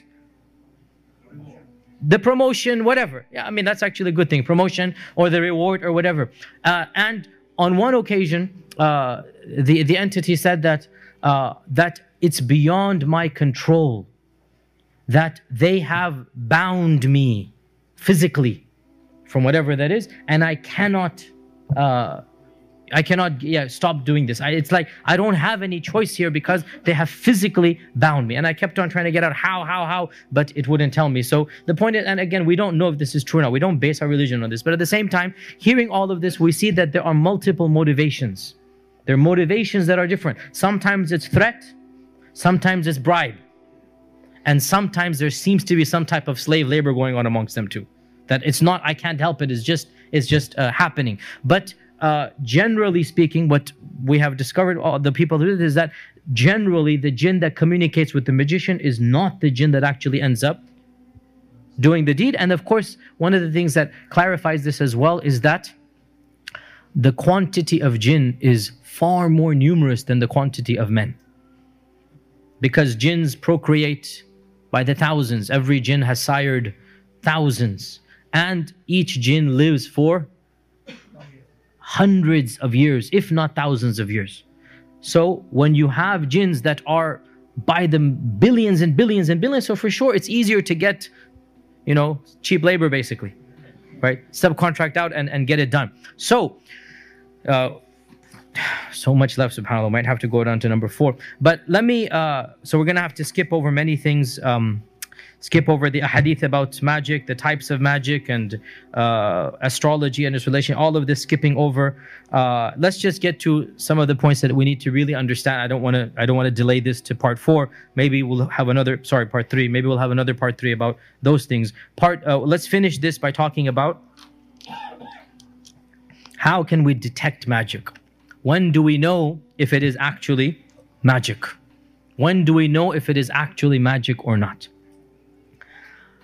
And this is one of the biggest problems that our Muslim community has, that many people, especially our sisters, blame everything on magic. Slightest problem, jadoo, sihr, ayn, nazar.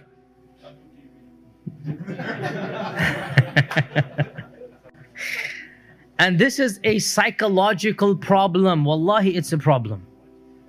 in my own humble experience, and I'm not somebody who has specialized, I just dabble in exorcisms or whatnot. In my own humble experience, I would say 95% of the times that people come to me and they think they have some sihr, it is mental sihr. Something is wrong up here, okay? 95% of the time in my own experience, that there's just, they want to just blame something. That, like I said, the classic example, if you're selling food and the biryani is substandard and nobody's buying, don't blame sihr, you have to increase the taste of the biryani, for example, right? Here's the point, if you're having problems in your business, in your marriage, and this and that, before you jump to sihr, before you think something is wrong with, you know, supernaturally, realize that, look, there are problems all the time. Do you really think every business is going to be successful? I mean, wallahi, everyone who started a business knows 9 out of 10 businesses are failures. This is just the rule of thumb, right? Do you think every marriage is going to be successful? Every marriage has its ups and downs. Every couple has its fighting. Even our Prophet ﷺ, he had some issues with his wives. We from the Quran, we know this, right? So every time a couple fights, the wife thinks, oh, this is jadoo. I'm so perfect, my husband would never scream at me. I'm sorry, sister, but it goes two ways, okay? That's the reality. And subhanAllah, I mean, this is the problem. This is the problem. So how then do you know if it's actually sihr or not? There are certain symptoms and signs. Now, I'm not even going to talk about the most obvious symptoms and signs, because if something is supernatural, you don't need to go through all of these long lists and whatnot, okay? If somebody is flying in the air, then you can pretty much rule out everything else, okay?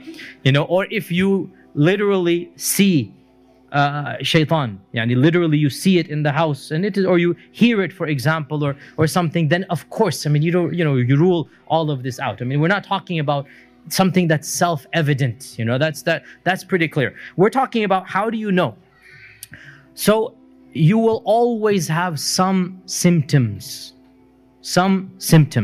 and the most common symptom is that when ruqya is done, Quran is recited, adhan is heard, then some type of reaction will occur. This is the most common way to detect if sihr has been done. That constant Quranic recitation and constant listening to the adhan should have some type of impact. And the worse the magic, the more immediate the impact, okay? The worse the sihr, the more immediate the reaction to the sihr. And the more slight the sihr, the more prolonged. I mean, again, I had to skip over a lot of stuff, but there are many types of sihr.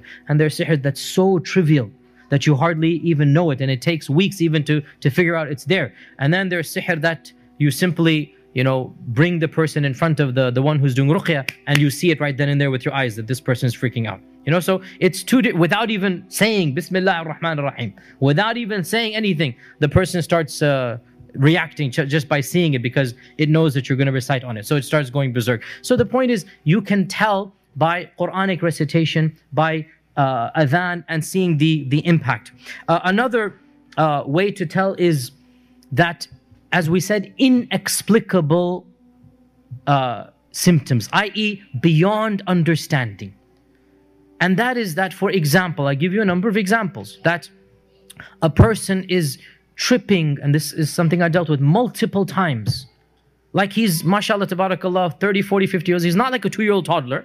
And for no reason, he's falling on the stairs, he's falling in the streets, he's falling, and he's like, I don't understand. I mean, and he said, I feel something. So a normal person who's healthy and whatnot is not just going to be slipping and tripping, and then he says, it's as if somebody pushed me. So there is something supernatural, right? Something beyond what you understand. And I also gave the example of going to the doctor, and the doctors are all scratching their head. Everything seems normal to us. We don't understand why.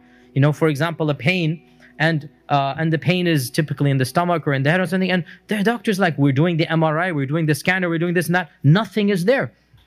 So any time the doctor has a diagnosable disease, it cannot be sihr. Because by definition, if it's a diagnosable, so the jinn does not give cancer. Okay? Cancer is a disease. The jinn does not create microbes or viruses and throw them in the body, right? If the doctor can say, oh, he has this virus, there's no jinn involved. Okay? So for a jinn to be there, for sihr to be there, has to be something above and beyond our regular realm. And many of us, and some of you doctors, have also dealt with these cases where the doctors just don't understand why this is happening. Especially when it comes to marriage, because the most common type of sihr is breaking up a marriage. The most common type of sihr is breaking up a marriage. And this is by the testimony of the Quran. يُفَرِّقُونَ بِهِ بَيْنَ الْمَرْءِ وَزَوْجِهِ. So, couples having intimacy problems that doctors just don't seem to understand why. That you seem normal, the arousal is normal, let's say, in the man, only except when he wants to come to his wife, then all of a sudden he feels weird, or he feels a headache, or a lot of times there's a physical push, like literally a push back, and there's nothing you can see there. So these are all supernatural symptoms that the doctor is like, you're nothing wrong with you. But for some reason, or also another sign is that anger or depression that is extreme and was not common before a certain incident. Now, some people have bad tempers. If they've had bad tempers their whole lives, there's no sihr. Okay? But some people are, mashallah, barakallah, very calm, very good. Then instantaneously, they just flip. And for the last year or 2 years, they seem to be a different person. Now, this is very common. If you hear somebody say, he seems to be a different person for the last, we went to our home country. This is very common. We went to our home country. Ever since we came back, he seems to be a different person. This now, warning bells go off in my head when I hear this. Okay, that this is not the regular habit of this man. As we said, some people have temperaments. So if a person is known to be of evil temperament, okay, that's the way some people are. But if somebody has a change that is overnight, and it must be instantaneous, because sihr is always instantaneous, right? That extreme depression, extreme anger, and these are the two main symptoms in terms of psychological, then we can diagnose further and read Quran and see what is happening. Another sign of sihr is unnatural aversion to a specific person or place that would not typically have been there, okay? And again, if sihr is done between two people, so let's say a marriage was mediocre, right? Most marriages are okay, good, alhamdulillah. Instantaneously, the wife notices that my husband is never, ever nice to me, around me, wants to be away from me, whereas he wasn't like this for 10 years of the marriage. And always in a bad mood, always angry, always cursing, and yet he seems to be normal, not in my vicinity. Now, if this is an instantaneous change, because let's be honest here, sometimes a husband does not like his wife, and then things go sour, they go down south, okay? But we are talking about an instantaneous change. That's the key point here, that everything seemed to be normal, then somebody visited, or we went somewhere, or that, and now the two of them are not getting along. And again, it seems unnatural, like the wife saying, I didn't do anything. Or it could be the other way, the husband saying, I didn't do anything. And my wife is just, for some reason now, for years now, for months now. And again, one incident, don't think of sihr. One incident is everybody's marriage, right? We're talking about a continuous stream that never has an exception. I.e., always there's going to be a problem. For months and months and months. Then one can think about, and also, by the way, there's always going to be other symptoms, always. Of those symptoms also as well is change in sleeping habits or eating habits. Again, this is a sudden change. So, for example, he used to like heavy foods, and all of a sudden he doesn't want to eat rice or meat, and he only wants to eat, let's say, vegetables, right? That would be a big change for me, for example, okay? All of a sudden, give up all meat, la hawla quwwata illa billah, right? And just become a strict, vegan, yes, without any reason. Not that if he's talking about, I want to lose weight, I want to go, obviously we understand. Again, we're talking about inexplicable, okay? One case that I dealt with that the person would literally have one meal a day of just leaves and broccoli, and that's it. Whereas before this was a young man, he would be eating like young men, 3 full meals. Whereas instantaneously, the mother's saying like, whatever food I give him, it comes back untouched. He doesn't want to eat anything. and staying the night awake and going to sleep right before Fajr is another sign as well. That you cannot sleep at night. Tossing and turning at night, and then right before Fajr, dead out for the most of the day. Because the shayateen go to sleep before Fajr. The shayateen go to sleep before Fajr, and they are active and awake at night. So a person who's always, he used to have a regular sleeping habit, then all of a sudden, and again, it must be instantaneous. If there's a change in habit, obviously that's natural, but instantaneous change in habit. So again, these are all symptoms, and typically there's multiple. Rarely do you come across only one. Typically there's multiple of these symptoms. One of the most important symptoms is dreams. Dreams. It is rare, very, very rare to meet a person that has sihr who doesn't have bizarre dreams. This is one of the biggest warning signs. When I hear it, one of the first questions I ask is, what are your dreams? Tell me about your dreams. The ones that are the most awkward, the most embarrassing, the most vivid, you're not supposed to tell publicly, but tell me because I need to diagnose you as a person who's doing it. So you hear the most vulgar or the most bizarre or the most frightening. And especially, and I say this, so here's another point. We need to differentiate between our imagination and between reality. So when I say this and all of a sudden tonight you have this dream, then this is your imagination, okay? So I'm being very blunt here. To feel as if there's a pressure on your chest and you can't breathe at night. To see yourself being attacked by snakes, scorpions, black dogs, lions, to feel asphyxiated, to feel a presence, you know, the sixth sense that they say, to feel a presence that I can feel there's somebody here and there's nobody there. These are all symptoms that are pretty common when it comes to sihr. And again, typically there's more than one of these symptoms that takes place. If you don't have any of these symptoms and you're just having a bad business luck or bad streak of marriage, don't think of sihr. Think of improving the marriage by making the biryani better. I don't know. I mean, something, you know. Something's got to be done. But let's not go that far. The problem comes that many of us want an easy solution. Oh, somebody else did it. No. All of us have our issues, our ups and downs, our businesses, our children. All of us. Unless you see some clear symptoms that are just on this list and you just don't understand, right? Then do not jump to the issue of sihr. If you feel there is sihr involved, then start reading Quran and see the effects. Start reading Quran because you don't need to go to anybody. You can do it yourself. Start reading Quran extra and giving the adhan in your house and praying and whatnot and see if there's an effect. If there's no effect at all and nothing changes, then this is nothing to do with sihr. It's just, again, the natural ups and downs of life. So, we have 10 minutes left and there's so much to do. How do we combat magic? Once we know, so suppose a diagnosis has been done, right? Now, again, as I said, some diagnosis is pretty self-evident, it's obvious. If okay, subhanAllah, so much, man. I don't even know what I'm skipping over. I'm skipping over. I can't because we have to go somewhere too is the problem. We have an engagement or else I would delay Isha. We're skipping over so much, but I need to talk about one thing before I talk about combating magic, and that is possession. Possession. The issue of possession. Now, is every case of magic involving possession? No. Of course, possession is real, and there are evidences in the Quran and in the Sunnah to talk about possession. This is something that cannot be denied, that the jinn sometimes do overtake the body. And the person sometimes loses consciousness himself and the person becomes the jinn.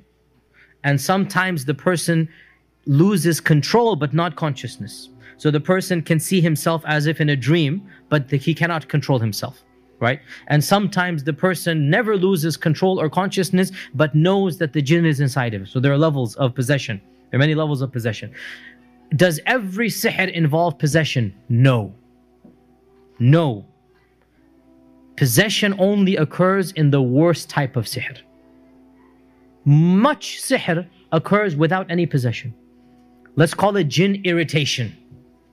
So the jinn will simply be assigned to you to make your business fail, to give you no child basically. Always you have the miscarriage, as we said, right? So it's not living inside of the body, but it's just accompanying. And remember, when the jinn has 1,000 years to live, what does he care about your 60 years or 50 years? To, to him it's just like, like what we would consider a day or two. And as we said, they get the reward or they get their punishment. So it's not a problem for them to spend 50 years of their lives. It's like a fraction. No big deal for them to do that. And there are cases of jinn, of passing down generations, where somebody, did sihr for multiple generations. So the father, then the son, then the son, like 3 generations, 4. And the jinn's doing it because can live much longer than you. So there are many cases of sihr that don't involve possession.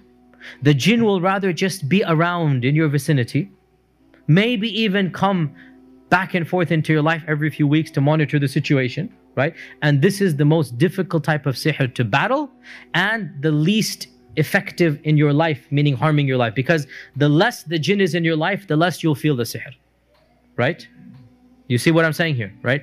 That the sihr of the jinn just coming in once in a while and monitoring, let's say your business, or giving you a pain, let's say a headache or whatever, or lack of child. So the jinn doesn't have to be living inside of you. Every few weeks it checks and does some problem, then goes away. That is difficult to combat because he's not there sometimes. So it is even possible you will read Quran for an hour, nothing will happen because the jinn's not there.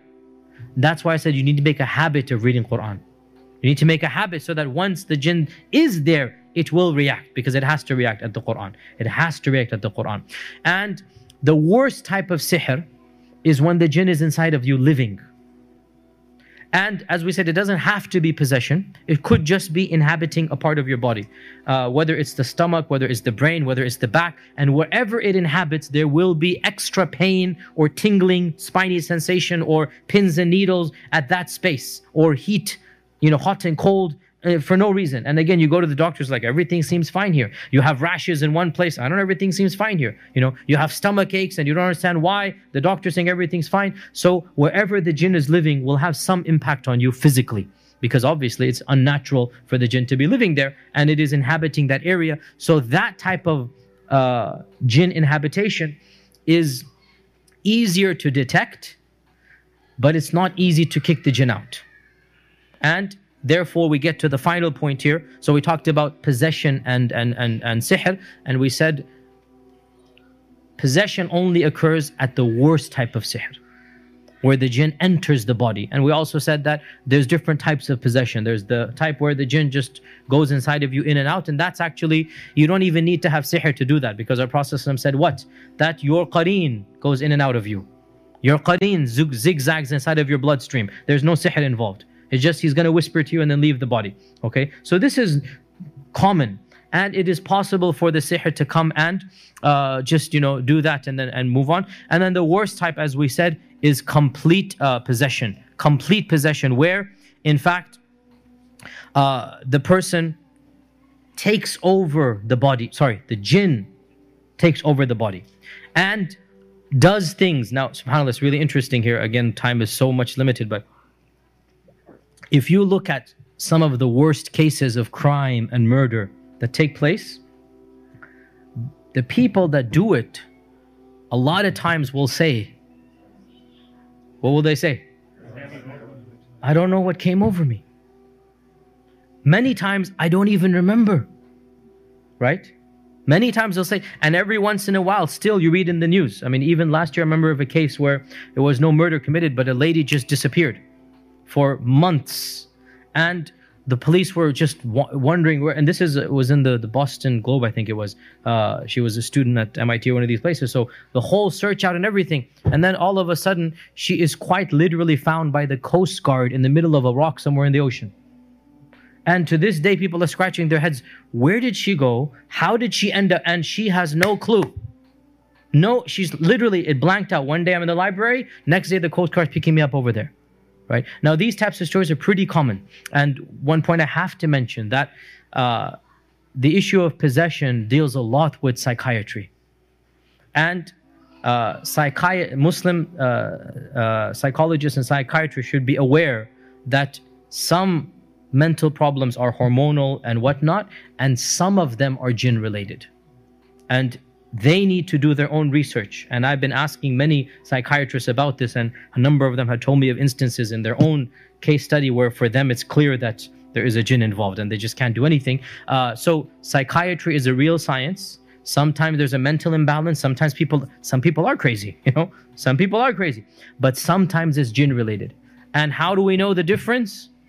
Primarily through the Quran and the Adhan. See what happens and the impact that happens. If there's an impact, then something is there. And also to get this Dr. Jekyll, Mr. Hyde type of mentality that one minute you're the regular Ahmed that we all knew, and then the next minute you become a stranger we never heard of before.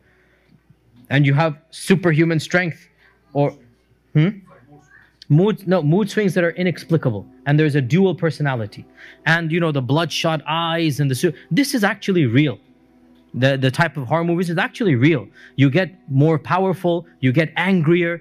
It's literally as if you're talking to somebody you've never known, even though that person's your child or your cousin or your spouse, and you're talking to somebody, the voice changes, it becomes gruffer and deeper. All of these horror movies, as I said, there's an element of truth. There's an element of truth in this, and it's not coming totally out of the blue. And you're dealing with this person, and this person is not the person you knew. That's a state that the jinn has taken over. We conclude in 5 minutes, inshallah ta'ala. I'm going to have to not have any questions. I'm sorry, but this is more important. That how do we combat magic? The final point. Once we know somebody has sihr done on him, and we've verified this, how do we combat it? Remember that you are reaching out to another world, and that is the world of the jinn. And you do not have the physical strength to combat the jinn. You only have one power, and that is La hawla wa la quwwata illa billah. Allah has the power over the jinn. So the only way to combat sihr is to reach out to Allah subhanahu wa ta'ala. Because that's a different world. And Allah can nullify the sihr like He did to our Prophet sallallahu alayhi wasallam. And the power of the Quran is the most effective in eliminating the jinn. The jinns literally burn when they hear the Quran. Literally, they burn. And so, the number one way to combat sihr is through the Quran. And especially the surahs that the Prophet told us are extra special. Fatiha, Ayatul Kursi, the last verses of Surah Al-Baqarah, the entire Surah Al-Baqarah, our Prophet linked it to combating sihr. Falaq, An-Nas, right? All of these are especially powerful in combating sihr, and continuous recitation. You don't need to go to a specialist, a raqi we call them. You don't need to go to a specialist, but it is advisable to, for one simple reason, and that is that you are not knowledgeable of how to do these things. And it's better to go to a specialist to do that. And when you go to a specialist, make sure that the specialist you go to is of correct theology. Because most of the people involved in combating magic are themselves magicians. Most of the people involved in combating magic, most, not a minority, most of them. In that, when you go to them and you pay them the money, they will contact other jinns to kick the first jinns out. Now, what's the problem with that? The other one takes over, right? And there might even be a war going on between, literally, there's a mafia out there. There's turf wars going on.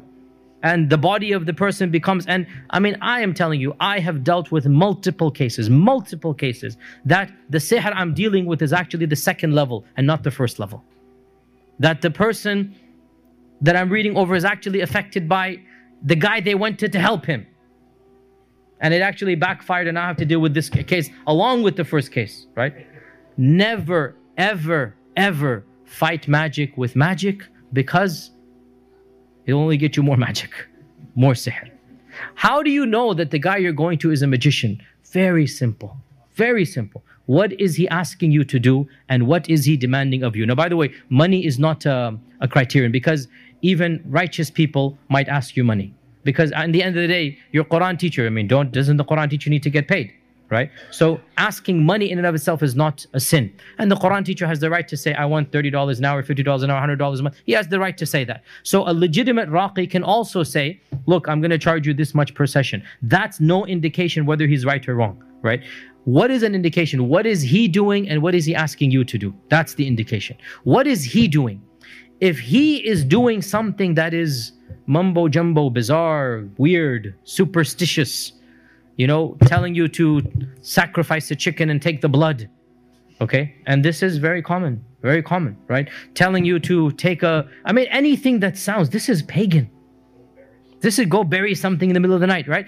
If the magician asks you for an item of clothing, or, sorry, not the magician, the one who's combating the magician. If he asks you for an item of clothing or hair or whatnot, if, and this is another sign, if he asks you for your mother's name or the mother's name of the one that you're treating, know that the person you're talking to is a magician. Doesn't matter how long the beard and how big the belly. Doesn't matter. Because the only person who asks, look, you come to me and I'm treating sihr. It doesn't matter to me what your father and mother's name is. How is that relevant to me? There's a case, right? Just like the doctor when you go to, your mother's name is not going to help the doctor cure you. Correct? It's nothing to do with it, right? So why do the jinns ask? Why do the jinns ask? Because in the world of the jinn, they need to know your mother's name. Because Allah says, call them by their fathers. And the shayateen want to disobey Allah. So they will call them by their mothers. Allah says, Ud'uhum li aba'ihim. This is in the Quran. And the shayateen want to do everything opposite. We eat by the right, they'll eat with the left. We do this, they'll do that. So anyone who asks you, what is the name of the mother of the person? Anyone who asks you for clothing, for hair, anyone who, without examining the patient or asking about the patient, tells you the status of the patient. And this is very common as well. You go to the Molvi Sahab, the Pir Sahab back home, and you pay him the money and say, ah, my cousin, tell me, is he afflicted or not? And he does his mumbo jumbo, closes his eyes and goes, oh, yes, I will tell you there's sihr done on him. How did this man know, sitting in Timbuktu? How does he know of your cousin here in Memphis? Now, unless he says, tell me about his symptoms, that's a different story. You can come to me, and even then, and those of you that have come, they know, and by the way, I don't do this too often. I've tried my best to do that, but you can come to me and I'll say, bring the patient to me. I will never pronounce a judgment just secondhand. Even you doctors, do you pronounce a judgment secondhand? What do you say? Bring me the patient, let me see the result, let me do the tests on him. Correct? Right? Anybody who, without examining the patient, simply by knowing his mother's name, simply by getting some clothing item, says he's doing an analysis on this person, know that this person is also contacting the jinn. 110%, without any doubt about it. And I said it doesn't matter, I'm making fun of the beard and whatnot, I mean, in the sense that because there's an aura of religiosity. He might even be the sheikh of a masjid. He might even have the, it doesn't matter. Because there has to be a perception of righteousness to get his business customers, right? Anybody who's asking you for clothing item or for the name of the mother or asking you to do something paganistic, that person is a magician. It doesn't matter what facade he has painted. It's impossible that a person who is a mu'min will ask you about the name of the mother unless they're calling out the jinn themselves, okay? So how do you know it's legitimate? If he asks you to read more Quran, to pray often, to do dhikr, to give the adhan, to come closer to Allah subhanahu wa ta'ala, to pray tahajjud, to follow the sunnah. In other words, standard stuff. If the only thing he's doing is reading Quran and the adhkar, then you know this person is legit. And that's the main criterion of separating the righteous from those who are not righteous. And again, so much more can be said, but quickly, some of the things are okay to do, inshallah ta'ala, not a problem. So to write the Quran, and it has to be Quran, and put it in water to drink, not a problem, inshallah ta'ala. To blow the Quran onto something and give it to you. Again, if it's the Quran, not a problem as well. Even to write Quran, as long as it is Quran, and put it on the body, but you have to read it, make sure it is entirely Quran. Otherwise, and with this we have to conclude, I'm sorry, but it's getting late. Anytime somebody gives you a paper or an item that has symbols, boxes and squares, weird garbage here and there, squiggles and lines and whatnot, right? Numbers. So you have grids with numbers is the most common. Anytime somebody's doing this, this person is not following the Quran and Sunnah. This is numerology, and this is a method of communicating with the jinn. To have numbers and to have boxes and squares and pentagons and whatnot, and in each one. Now, these types of papers are typically surrounded by a little bit of Allah and His Messenger here and there. So it'll say, Alif, Lam, Mim, Ham, Mim, Ain, Sin, Qaf, Bismillah. But then in the box is nothing but numbers, right? It might even say that some type of Quranic stuff is there. But if you mix Tawheed and Shirk, what's the net result? Shirk. So don't be confused if there's one ayah or one name of Allah, just because it has Allah's name. SubhanAllah, even the mushrikun believed in Allah. Doesn't mean anything. All of it has to be Quranic or adhkar. Then we say it's permissible. But if there's weird stuff that you don't understand, languages, you don't understand, scripts and symbol, you don't understand, numbers, boxes, grids, all of this is communicating with the shayateen, and it's not a part of our religion of Islam. To conclude, this point is that magic in reality is not something to be terrified of, any more than you would be terrified of a natural calamity or cause. And magicians are evil people who have quite literally sold themselves to the shayateen, and in return the shayateen do their tricks and favors for them, and the only way to combat them is to turn to Allah subhanahu wa ta'ala. And the more religious and righteous you are, the less the impact the sihr will have on you when it is done. But even the most righteous man or woman can be afflicted with sihr, and the only cure to sihr is extra religiosity and turning to Allah subhanahu wa ta'ala. And the easiest way, which we did not get into at all, is to get to the item of sihr and to destroy it so that the effects of sihr are lifted up. But that's typically not the most common way because it's difficult to get to the item. But if you're able to, then this is the easiest way to do it. Otherwise, you don't need to get to the item, because our Prophet was cured simply by Falaq and Nas. May Allah subhanahu wa ta'ala make us of those who are protected from sihr, whom the shayateen do not harm. We ask Allah's protection, we seek Allah's protection from the evil of those who blow onto knots, and from the evil of the jinn and the shayateen. And we ask Allah subhanahu wa ta'ala to always protect us and our families and our loved ones from all evil in this world and in the next. We don't have time for Q&A. We'll just break now for Salat al-Isha, and maybe we'll have another session, maybe another time, inshaAllah ta'ala.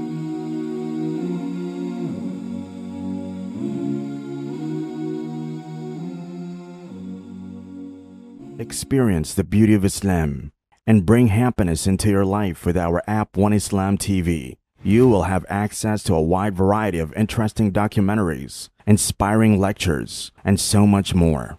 Download One Islam TV from the Apple or Google Play Store today.